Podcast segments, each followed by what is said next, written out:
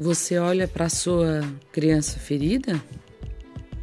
Todos nós, em algum momento, já fomos feridos de alguma forma ou passamos por situações em que nos sentimos rejeitados, abandonados ou julgados. Quando esses sentimentos não são digeridos, eles ficam registrados no nosso subconsciente como feridas emocionais. E o adulto de hoje esconde em seu interior uma criança magoada. Na maior parte do tempo, é essa criança ferida que responde pelo adulto. Essa é a parte de nossa psique que sofre, faz birra, sente angústia, ansiedade e chora. Essa parte precisa ser compreendida e curada para que nos tornemos adultos mais maduros. Curar sua criança interior potencializa o seu eu adulto.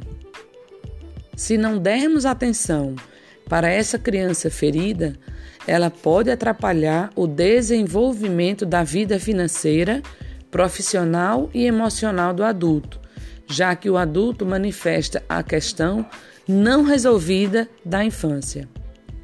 Por isso, é importante conversarmos com a nossa criança interior. Essa é a parte da personalidade humana que quer desenvolver-se e tornar-se completa.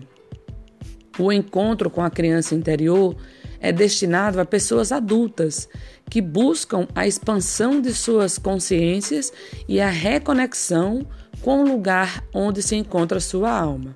Self ou si mesmo.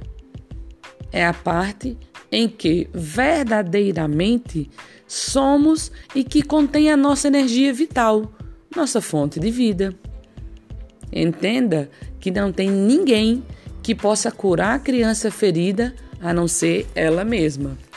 A cura só começa quando você decide olhar para o que dói e toma para si a tarefa de cuidar de si mesmo. Procure uma posição mais ativa, como, entre aspas, eu tenho escolha, fecha aspas, ou, abre aspas, eu me responsabilizo pela mudança, fecha aspas. O maior legado que você pode deixar para o mundo é a sua cura.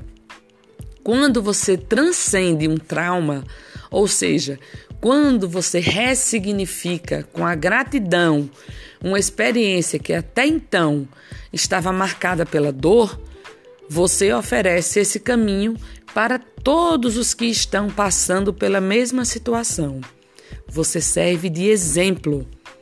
E é por isso que se autoconhecer é o maior gesto de amor que você pode ter pelo outro.